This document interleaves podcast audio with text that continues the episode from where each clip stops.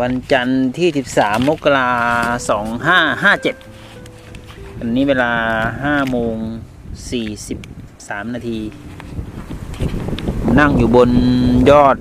เขา วัดถ้ำเขาพระบรรยากาศ สุดยอด เยี่ยมมาก สายลมพัดผ่านขุนเขา ได้บทกวีไฮกุบทหนึ่ง พื่อที่จะไล่ลำบทเพลง แห่งอมตะธรรม สายลมพัดผ่านขุนเขา ไหลเวียนเปลี่ยนแปลง ไร้การเวลาไร้การครอบครอง มาเพื่อที่จะไปกับคืนสู่ไร้อันนิรันด์เป็นยังไงครับ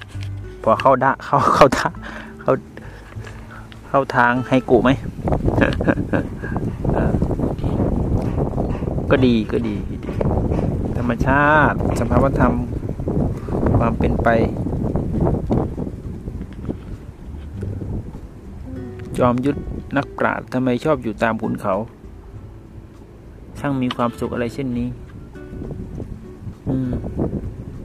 นั่งดื่มกาแฟบนยอดเขา กับแก้มด้วย ขุนเขา หลาย ๆ ขุนเขา ที่อ่าวลึก สวยงามมากที่ที่นี่ก็จะมีเขาที่สูงสูงขึ้นมาเหมือนกับว่าเป็นแก่ง เป็นแง่งหินขนาดใหญ่ สมัยก่อนสันนิษฐานว่าที่นี่คงจะเป็นทะเล และน้ำทะเลก็ลดลดลงไปลดลงไป อืมก็เลยเรียกว่าอ่าวลึก น่าจะเป็นเช่นนั้นเพราะว่าดู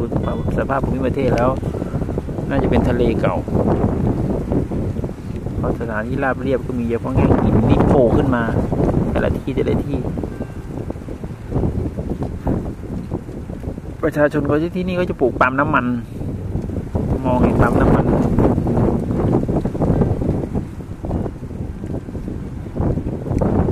มาอยู่กับหลวงพ่อสมบูรณ์แล้วก็รู้สึก อืม